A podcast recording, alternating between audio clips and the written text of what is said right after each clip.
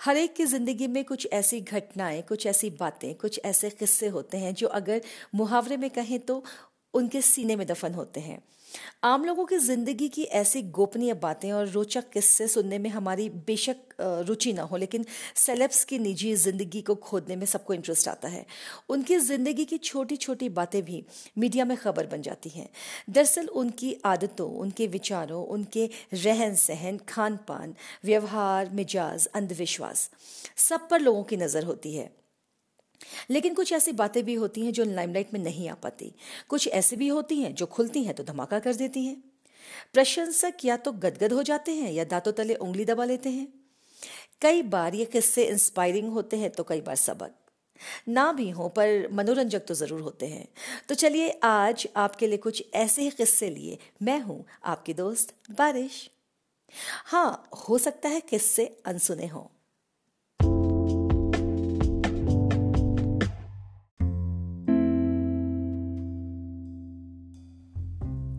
Film Razia Sultan का गीत ए दिले नादान आरज़ू क्या है, जुस्तजू क्या है? तो आपने सुना ही होगा और ये भी जाना ही होगा कि ये गीत शुरुआत में थोड़ा रुक रुक कर चलता है, यानी एक लाइन के बाद शब्द तो रुकते ही हैं। साथ में म्यूज़िक भी रुक जाता है। गीत के कंपोजर खयाम साहब अक्सर इस बात का ज़िक्र करते थे कि एक बार जब गीत का प्रसारण रेडियो स्टेशन से किया गया तो संगीत को रुकता देखकर अनाउंसर एकदम बोल पड़ा कि किसी तकनीकी खराबी के कारण हम आपको ये गीत नहीं सुना पा रहे हैं। तो खयाम साहब ने तुरंत रेडियो स्टेशन फ़ोन कर गुस्से से ये बात कही कि असल में ये खामोशी ही इस गीत की खूबसूरती है। पहले गीत को सुनो, फिर गीत को चलाओ।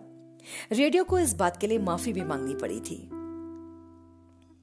फ़िल्म उमराव जान का किस्सा सुनाते हुए खयाम साहब बताते थे कि कैसे उन्होंने उस समय की महान गायिका आशा भोसले जी को फ़िल्म के एक गीत दिल चीज़ क्या है आप मेरी जान लीजिए को अपनी नेचुरल आवाज़ या चोजन स्केल से डेढ़ नोट नीचे गाने को मनाया। आशा जी का गुस्सा सातवें आसमान पर था। वो कहते रहे कि डेढ़ नोट नीचे करके उनकी आवाज़ की खनक जाती रहेगी। खयाम साहब की रिक्वेस्ट पे गीत को दो अलग अलग स्केल्स पे रिकॉर्ड किया गया और आशा जी ने जब आँख बंद कर दोनों वर्जन सुने, उन्हें भी लगा कि निचले स्केल का वर्जन ही उमराव जान यानी रेखा जी को सूट करेगा आशा भोसले अपनी इस नई आवाज़ के साथ काफ़ी खुश थीं। लेखिका अमृता प्रीतम और संगीतकार साहिर लुधियानवी के प्रेम प्रसंग के बारे में तो सुना ही होगा दोस्तों। मोहब्बत की कहानियाँ किरदारों के गुजर जाने के बाद भी ज़िंदा रहती हैं। साहिर और अमृता का प्यार भी जमाने से अलहदा था। कहा जाता है कि साहिर के चाय के जूठे कप को अमृता ने कभी धोया ही नहीं। ना ही उनकी जली हुई सिगरेट के टुकड़े ही फेंके। इसे बॉलीवुड की सबसे बड़ी लव स्टोरीज में से एक कहा जाता है। फ़िल्म बरसात की रात का गीत, ज़िंदगी भर नहीं भूलेगी वो बरसात की रात, असल में साहिर ने अमृता की याद में ही लिखा था। अधूरी मोहब्बत के इस मुकम्मल अफसाने की और कोई दूसरी मिसाल नहीं मिलती। जब मशहूर लेखक खुशवंत सिंह ने अमृता प्रीतम के उपन्यास पिंजर का अंग्रेज़ी में अनुवाद किया था और शर्त में अमृता और साहिर की प्रेम कहानी सुनने, सुनकर टिप्पणी दी थी कि ये निराश कर देने वाली कहानी तो बस एक टिकट भर पर लिखी जा सकती है। अमृता इस बात से इतनी आहत हुई कि उन्होंने अपनी आत्मकथा को नाम दिया रसीदी टिकट। इस आत्मकथा में अमृता ने जगह जगह साहिर के लिए अपने प्रेम की इंतहा को भी बयां किया है। आइए अब बात करते हैं रुपहले पर्दे की एक ऐसी अदाकारा के बारे में, जो पारिवारिक जिम्मेदारियों के चलते अपना घर बसाना भूल गई। जी हाँ ये हीरोइन है खूबसूरत नंदा, जो डायरेक्टर मनमोहन देसाई से बे मोहब्बत करती थी। शर्मिली नंदा के सामने अपने प्यार का इजहार न कर पाने की वजह से देसाई ने तो शादी कर ली।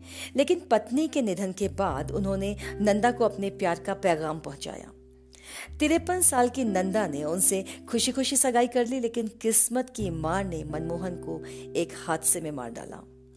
दोनों कभी एक न हो पाए। नंदा अनमैरिड ही रही। आपको एक बात जानकर आश्चर्य होगा दोस्तों कि अभिनेता अनिल कपूर अपने स्ट्रगल्स के दिन में राज कपूर जी के मोटर गैरेज में रहा करते थे। फ़िल्म शोले की शूटिंग के दौरान धर्मेंद्र को हेमा मालिनी से प्यार हो गया। वो लाइट बॉयज़ को केवल गलती करने के पैसे देते थे ताकि उन्हें हेमा के साथ सीन दोबारा करने को मिल जाए।